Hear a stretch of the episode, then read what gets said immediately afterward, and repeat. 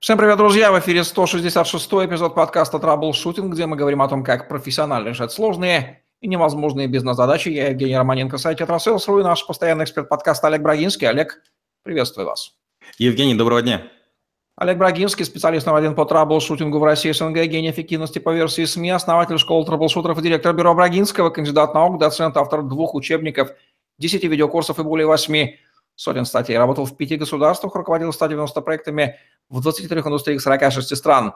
20 лет работал в компаниях Альфа Групп. Один из наиболее просматриваемых людей планеты – сети деловых контактов LinkedIn. По английским терминам пойдем вслед за юзабилити краудфандинг или финансирование, фондирование толпой. По-русски говоря, много чего у нас в русском языке с толпой связано, но вот с фондированием это точно мы в русском дела не имели. Что мы будем понимать? Я уже почти сказал, но давайте введем определение. Вы абсолютно правы, Евгений, вы уже сделали процентов 80 моей работы. Краудфандинг, да, это народное финансирование. Это способ коллективного финансирования, основанный на добровольных взносах. Модель краудфандинга подразумевает взаимодействие инициатора, который предлагает идею или проект для финансирования, площадки, с которой это происходит, или платформы, специализ... такой знаете, специализированный интернет-сайт для анонсирования подобных проектов и сбора средств, а также спонсоров, доноров их называют еще и бекеры, которые поддерживают проект и получают материальное или нематериальное вознаграждение. Краудфандинг это, это возмездное финансирование или частенько это бывает только, термин относится к пожертвованию, а термин краудинвестинг как раз означает именно возмездное финансирование? А, вы правильно говорите. Краундфандинг – это такой способ финансирования, который представляет себя одной из ответвлений краудсорсинга – а он от краудинвестинга отличен тем, что вознаграждением для спонсоров не могут выступать прибыль от бизнеса или доля в нем. Краудфандинг применяется регулярно, например, для помощи пострадавшим от стихийных бедствий, производства товаров, создания программного какого-то продукта, записи музыкальных объемов, запуска или поддержки продуктов. В 2016 году через краудфандинг в России было собрано на 70% денег больше, чем в 2015. А, само понятие, оно достаточно молодое. Откуда оно взялось? А, и да, и нет. А, вот мне нравятся такие всякие вопросы. Вот именно история мне всегда очень нравится. Почему? Потому что нам всегда кажется, что мы живем в необычное время, и вот нам тяжелее, чем других. И, и мы это придумали. Краудфандинг родился после того, как стало возможным объединение концепций микрокредитования и краудсорсинга.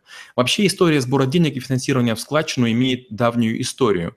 В старину таким образом было построено немало храмов и особенно мостов. Даже собор Парижской Богоматери, который возводили 200 лет, и каждый новый архитектор, получая новую сумму денег, работал в новом архитектурном стиле – Одним из первых, э, кто делал это со знаниями, был не основатель Википедии, а на минуточку Дэнни Ядро, который опубликовал свою энциклопедию за деньги, которые ему присылали подписчики до выхода книг в печать. Предприятие имело успех, и француз выпустил 17 томов познаний о науке, культуре, политике, искусствах и 11 томов таблиц. Если не ошибаюсь, он еще и в тюрьме успел в время посидеть. Принципы, принципы микрокредитования утвердились где-то, наверное, в 1000 700-х годах примерно, когда ирландец Джонатан Свифт основал Irish Loan Fund. Это фонд помощи неимущих на деньги писателя и всех желающих. Он поддерживал бедные провинциальные семьи. Э, семьи. Займ давали без залога и не изучали прежнюю кредитную историю человека. Лет через сто подобных организаций в Ирландии было несколько сотен, и все они работали крайне успешно. Так что проект философа и литератора стал основой для выхода для выхода из бедности ирландского народа. В Нью-Йорке в 1885 году краудфандинг применили для того, чтобы собрать деньги на возведение постамента под знаменитую статую свободы. А, Пулицер, тогдашний директор журнала The World, написал просьбу читателям поддержать проект, и многие присылали деньги, и собрали в кратчайшие сроки по-моему, 120 тысяч было пожертвований, некоторые из которых составляли всего лишь 1 доллар. Но, тем не менее, денег хватило, чтобы построить фундамент под подаренную французам, французами статую. В каких случаях краудфандинг окажется наиболее эффективным способом финансирования какого-то благого начинания? Краудфандинг в любом случае крайне полезен. С его помощью увидели свет многие смелые проекты, обделенные вниманием опасливых или недоверчивых инвесторов. Иногда поддержка множество частных инвесторов собирается быстрее, чем выигрывается крупный грант или получаются масштабные инвестиции. Если у вас есть репутация, социальный капитал, широкая узнаваемость или шикарный замысел, точно стоит попробовать краудфандинг. Вы тут же узнаете, что работает, а что не очень. А, насколько хороши ваши расчеты, чертежи, эскизы, модели или видеоряды. При поиске инвестора можно долго оббивать пороги и так и не получить денег. При краудфандинге вы точно получите ресурсы. Если достаточные, сможете реализовать продукт. Малые, вы хотя бы получите обратную связь, что именно вы сделали не так. Ну, в общем, просите, и дано будет вам. Вот такая вот формула. Если у вас благое начинание, то мир вам поможет руками других людей. Давайте проведем четкий водораздел между краудфандингом и другими способами фондирования, финансирования, пожертвований, известными человечеству.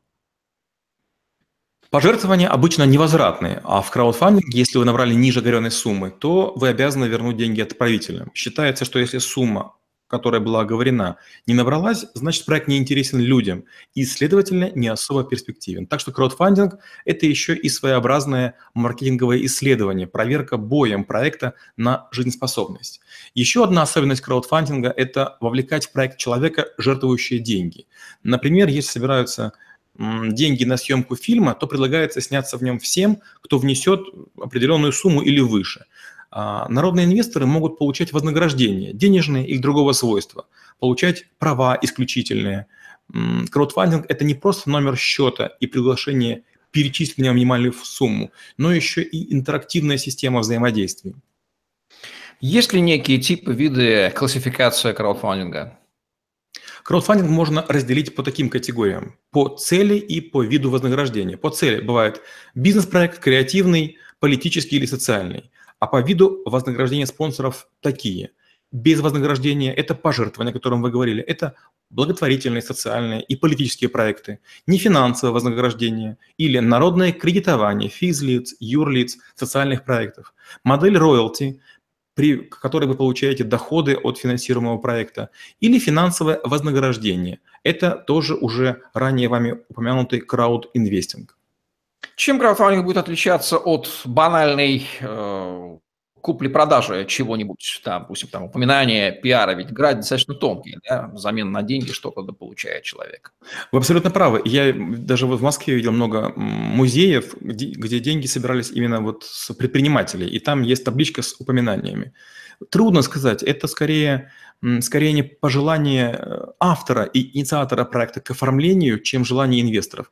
Я думаю, что в любой из моделей одна, одна и та же идея набрала бы столько же денег, как и при краундфандинге. Я думаю, что особых таких э, преимуществ нет. Это всего лишь одно из модных течений, плюс последние лет этак 10, для него есть специализированные автоматические платформы. Это стало чуть проще и удобнее, чем ходить с протянутой рукой и собирать с миру по нитке, чтобы голому Э, соорудить рубашку. Давайте назовем типовые правила любого краудфандинга, которые нужно бы соблюдать. Первое – это четко назвать конечный продукт замысла. Чем он сложнее, чем, тем важнее описание и поддерживающие материалы. Э, чертежи, скетчи, видеоролики. Второе. Меценаты вправе рассчитывать на подарки взамен пожертвований. Третье. Опишите, как вы планируете расходовать собранные средства. Профессионалы а, проверят, платите ли вы налоги, комиссии, лицензионные платежи, соблюдаете ли вы патентное законодательство. Четвертое. Не собирайте деньги долго. При сроках сбора более 100 дней, то есть при компаниях, такой больше трех месяцев, острота падает, и о вас забывают даже преданные поклонники и сочувствующие блогеры. И пятое. Кричите громче. Шум должен стоять до небес вы должны намного превышать информационный общий фонд. Это нелегко сделать, особенно в периоды спортивных мероприятий и каких-нибудь событий политических. Поэтому следите за календарем и учитывайте государственные праздники и мировые события. Собственно, технологии, способы, механики краудфандинга. Что нужно о них знать? Их же множество, но вот самые основные. Безусловно, но я бы, наверное, такие 4-5 пунктов сказал бы. Первое. Определите конкретный объем средств, который вам необходим для реализации идеи. Второе. Опишите проект, определите срок сбора средств, и этим обычно занимается инициатор. Третье. Огласите проект или старт проекта на специальной площадке, сайте или платформе. Автор проекта обычно обращается к общественности для привлечения внимания потенциальных инвесторов, которые окажут финансовую поддержку для осуществления проекта. Основное преимущество краундфандинга для потенциальных меценатов, перед другими способами привлечения средств. Они сами выбирают, какие проекты им интересно поддержать. И изначально получают о проекте всю необходимую информацию. Более того, они могут и часто этим пользуются в режиме онлайн, отслеживают статус и динамику проекта. В последнее время появились э, очень удобные там онлайн-сервисы, площадки для краундфандинга, которые здорово облегчают это дело. Какие самые известные есть, каковы их особенности, что о них нужно знать? Наиболее раскрученная, мне кажется, площадка Kickstarter, собирающая для топ-10 своих проектов ежегодно примерно по 100 миллионов долларов. А конкурент ближайший – это Indiegogo. Это расширенная направленность проектов от технических до благотворительных. Kickstarter работает по модели «все или ничего». То есть собрал нужную сумму – используешь, не собрал – вернул. А вот Indiegogo использует дополнительную модель «оставь себе все». То есть вы можете получить деньги, даже если финансовая цель компании не достигнута. На, платформ, на платформе GoFundMe кто угодно может просить денег на что угодно, в том числе даже на свои личные цели, то есть даже не на проект.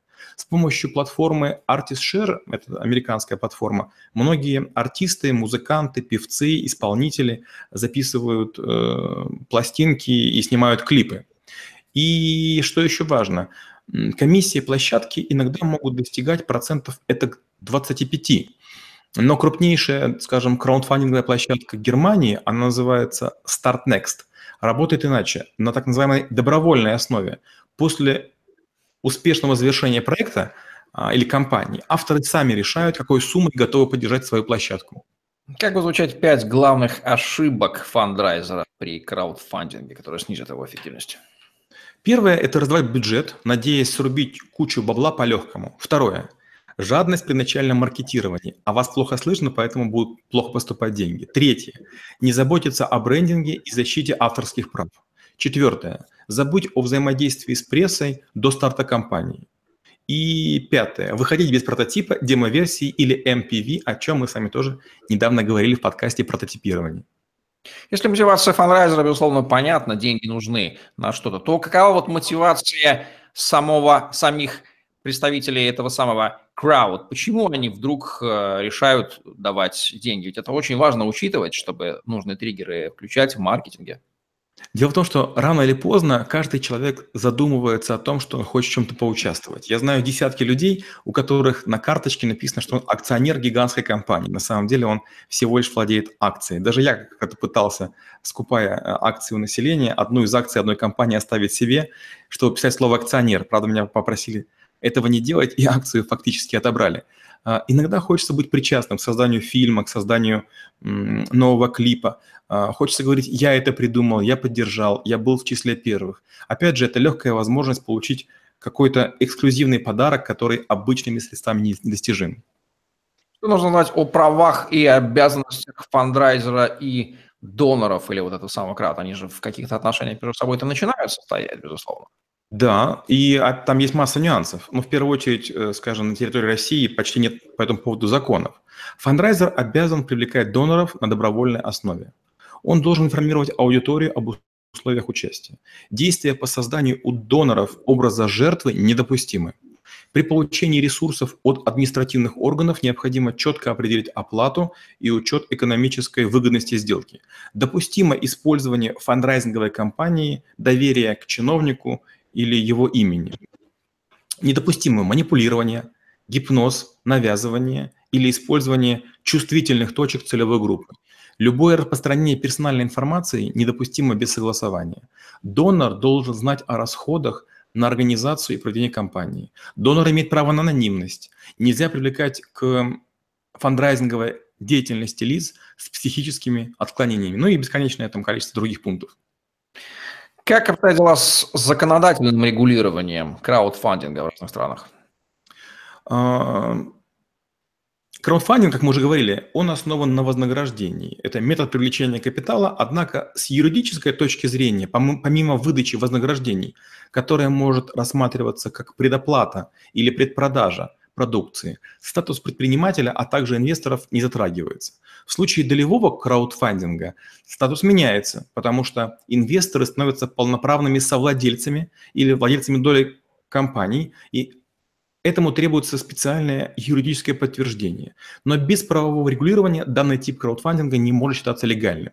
Поэтому в странах, где финансирование с помощью краудфандинга широко распространено, стали появляться разные законодательные акты. Они призваны защищать население от обмана. Ведь не все инвесторы индивидуальные могут иметь соответствующее образование и необходимый опыт. Поэтому их могут Э, легко обманывать или вводить в заблуждение, вымогая все их сбережения на рискованных проектах. Насколько мне известно, на наших территориях таких законов в явном виде пока, к сожалению, нет. А в Америке они действуют уже лет 12.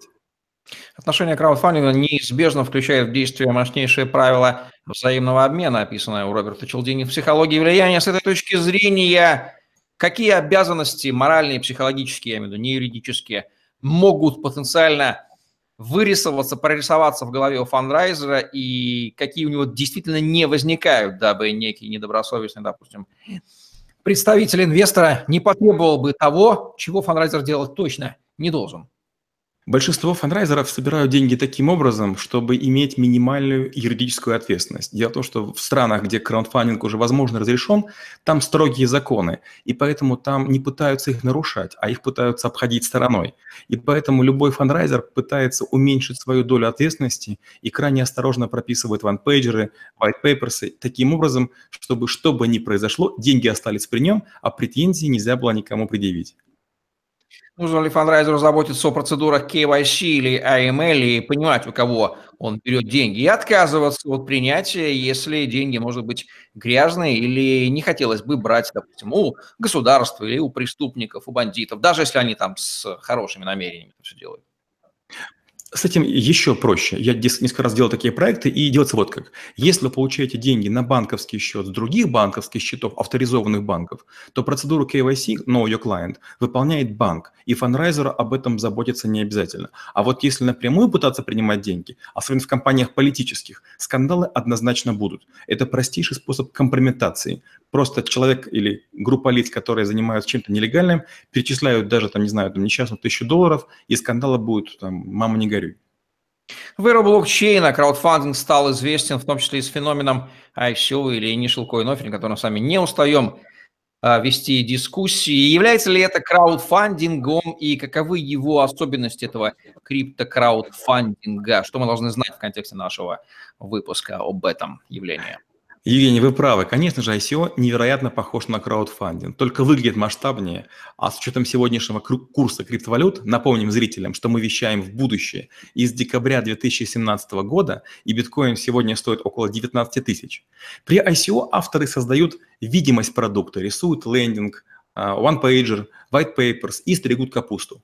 При краудфандинге происходит сбор денежных средств конкретных государств, как правило, в виде обеспеченных или условно обеспеченных валют. При ICO распределяется новая криптовалюта, судьба которой весьма сомнительна, ведь каждую неделю создается очередная. ICO более популярно именно сейчас или из-за потенциала роста на тысячи процентов. Краудфандинг обещать никогда такого не может. Спекулятивный пузырь, криптопузырь все еще дуется, и обжегшихся вот на сегодняшний дату еще недостаточно. В краудфандинг играть хочется все меньше, ведь люди уже устали пересылать деньги за красивые презентации и материалы, когда в ответ приходит только одно письмо или уведомление. Спасибо за веру, вы нас очень поддержали. Спасибо. А дальше многомесячная тишина. А что собственно, после краудфандинга происходит? Вот собрали деньги, что дальше? То, о чем мы с вами будем говорить, это скорее ожидание, чем реальность. Все ожидают, что получив деньги, команда или автор начинают бросаться в работу с головой, жаждя порадовать нас осуществлением задуманной идеи, на которую, в общем-то, мы и купились. Но по факту происходит следующее. Сначала отдых после тяжелой работы по сбору средств, потом посты в социальных сетях, какой я крутой, сколько собрал денег, потом выступление на публику из серии «Я смог и вы сможете». Затем закупки всего только можно, найм людей и обычно неразбериха. Многие авторы в этот период отходят от дела, осуществляют общий контроль сроков и превращаются в краудфандинговых селебрити. Они становятся консультантами для новых проектов, которые подвисают на них просто гроздьями. Долги бэкерам прощают, общение постоянно или резко сводится на нет, к сожалению. Как понять, что краудфандингом мошенники или скамеры маскируют, собственно, свой мошеннический проект и совершенно не собираются достигать целей, заявленных при краудфандинге? Может быть, осознанно, либо неосознанно, не понимая, что у них нет, не сдюжат они, хотя они уверовали, что сдюжат? Лучше всего обратиться за советом к прямым конкурентам этого проекта. Я помню, на Kickstarter, на Kickstarter собирали деньги на лазерную бритву Scarp. Мне так понравился любительский видеоролик, что я загорелся возможностью поучаствовать в таком замечательном проекте. Но большинство моих друзей из FMCG во время там очередной нашей такой вот э, вечеринки сказали, что это невозможно технически, то есть брить человека лазером пока невозможно. Я расстроился, раздумывал, колебался, и вдруг наступил этот вдруг. Kickstarter снял проект The Scarp Laser Razor, а его участники продолжили сбор денег на другой платформе и собрали деньги дважды. И, по-моему, прошло уже лет так пять, а бритвы так и нет. Кто, собственно, осуществляет краудфандинг? Кто этот фандрайзер, его квалификация, опыт? В отличие от многих наших с вами предыдущих подкастов, краудфандинг обычно проводит небольшая команда. В первую очередь это опытные маркетологи, умеющие поднять шум в прессе – Однажды я видел работу такого специалиста, он добился 15 тысяч публикаций в прессе за сутки. Я не знаю, зачем это было нужно, если проект все-таки не взлетел. Дальше работают аналитики. Они пишут записки пояснительные, составляют расчеты, производят моделирование. Специалисты по инвестициям причесывают финальный лук, чтобы документ выглядел хорошо не только для обывателей, но и профессиональных игроков, чьи негативные отзывы могут многих распугать. Нередко для создания видеороликов привлекают сценаристов, режиссеров и даже мультипликационных аниматоров. То есть команда такая обширная, и дела не делает много. Насколько затратен краудфандинг по ресурсам людей, времени и денег? Там же все-таки такие же маркетинговые технологии обязаны применяться. Я бы оценил э, стоимость примерно 100-200 тысяч долларов. Объясню, чего они состоят. Ну, давайте пунктов попробуем 10. Э, это дизайн продукта от 5 до 10 тысяч. Это создание рабочего прототипа 10-20 тысяч. Это подготовка профессиональных видео и фотоматериалов от 2 до 10 тысяч. Это участие в выставках и роуд-шоу от 5 до 10 тысяч. Реклама 10-25. Размещение пресс-релизов 1000 или 2. Креативное агентство от 10 тысяч до 20. Оплата комиссии платформы 5-10% обычно собираемого бюджета подготовка стартовой партии образцов и поддерживающих материалов, тоже 5-10 тысяч, ну и так далее. Это такая недешевая штука. Можно сказать, что главная привлекательность краудфандинга – это отсутствие необходимости вписываться вот в громоздкие законодательные процедуры по привлечению там, инвесторских денег в виде классического debt или equity. Вот это то, что привлекает, собственно, разнообразных краудфандеров. Да, все верно. В первую очередь э, людей, которые собирают такие деньги, волнуют две вещи. Первое– это необходимость иметь залог для получения кредита, то есть банки, банкам они неинтересны. А второе – наличие строгих, жестких и крутых инвесторов э, потом может привести к банкротству. А это такой прототип стартапа, при котором все понимают, что есть риск, есть потенциальный выигрыш, а есть и проигрыш. Это такое узаконенное казино, в котором э, желающие могут с удовольствием потерять свои деньги. Что можно сказать, нужно сказать об отчетности фандрайзера перед донорами? Понятно, что вряд ли она там где-то урегулирована, но лучшие практики, принятые у толковых фандрайзеров, какие? Ну, отчетность фанрайзера формирует доверие к проекту, особенно если на регулярной. Поэтому, помните, мы говорили с вами сегодня уже о том, что часто э, бэкеры могут в режиме онлайн получать почту, вернее, получать доступ к сайту. Еще лучше, если есть веб-камера, и вы видите какую-то команду или команды. Еще круче, если вам регулярно приходит weekly statement. Это такие отчеты о том, что сделано, сколько потрачено, что будет делать нас на следующей неделе, а, прогнозы по тому, сколько сделано и по тому, сколько потрачено.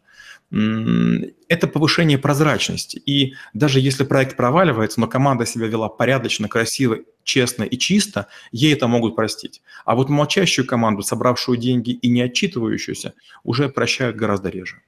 Громкие кейсы удачного и неудачного скамного краудфандинга, вернее, так сказать, в кавычках, из вашей практики приведите.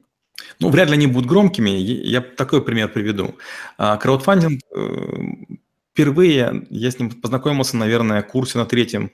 Я был профоргом факультета информатики э, в Киевском политехе и проводил первый день факультета. И стало очевидно, что администрация впервые денег не даст. В стране использовались купоны, а инфляция галопировала, как просто обезумевшая э, зебра. Тогда я опросил студентов о том, какие наиболее строгие преподаватели, которые ставят много двоек или выгоняют из, из вуза. И потом прошелся по этим преподавателям с пустыми бегунками. Это такие специальные листочки, которые выдает деканат.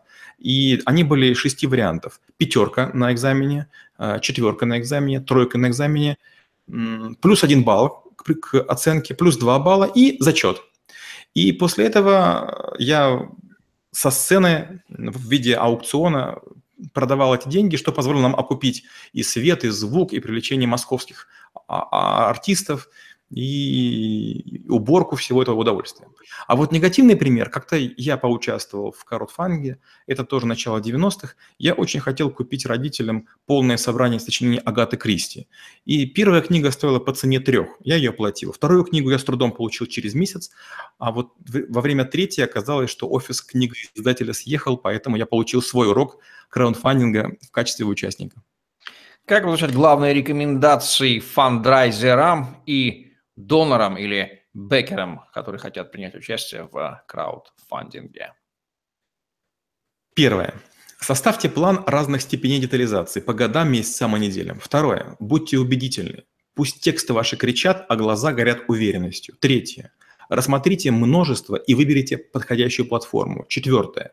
Найдите, что предложить ранним последователям. Пятое. Найдите промоутеров, евангелистов и ранних адвокатов продукта. Шестое. Выглядите профессионально. Седьмое. Готовьтесь, репетируйте и не жалейте денег на шоу. Теперь для доноров. Первое. Никогда не торопитесь давать деньги. Второе. Не ждите многого. Третье. Участвуйте искренне.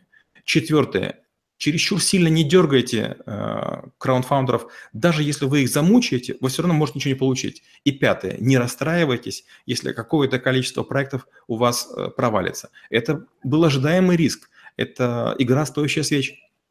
Что нужно добавить к этой интереснейшей теме под финал? Под финал я бы хотел сказать такую вещь. Было бы здорово, если бы на стране появлялось все больше и больше удачно завершенных краудсорсинговых и краудфандинговых проектов. Почему? Потому что, к сожалению, и крауд проекты, и стартапы, и ICO, они уходят в зону негатива и скоро будут ассоциироваться с возможной а, или даже стопроцентной потерей денег. Господа, давайте творить будущее честно. Давайте собирать деньги и пытаться исполнять обязательства. Ну то желание причастным быть или соучаствовать в чем-то великом, интересном, меняющем мир, оно неизбежно будет возникать у человечества, это хорошо. Конечно же, будут и мошенники, которые всегда будут стараться поживиться на этом желании, но будут и масса хороших проектов, поэтому, надеемся, этот выпуск подкаста Troubleshooting поможет лучше, эффективнее отличать настоящий краудфандинг для благого дела от мошеннических скамных вещей. Хотя выбор в конечном счете за вами, нюансы здесь будут иметь место. Вот такие вот соображения по поводу эффективного краудфандинга в подкасте «Troubleshooting» у Олега Брагинского, где мы говорим о том, как профессионально решать сложные невозможные бизнес-задачи. Лайк, комментарий, подписывайтесь на YouTube-канал, взгляните другие выпуски подкаста «Troubleshooting» и помните, что если вы смотрите эти видео, тут записано гораздо больше, поэтому свяжитесь со мной или Олегом и получите ваши персональные ссылки на просмотр роликов, которые до вас никто не видел. Кстати, почему бы нам не начать использовать краудфандинг? Олег, мы об этом давно думали, но вот как-то вот сами видите, пока еще не дошли. Видимо, это в будущем. Знаний хватает. Удачи вам. До новых встреч. Спасибо и до встречи через неделю.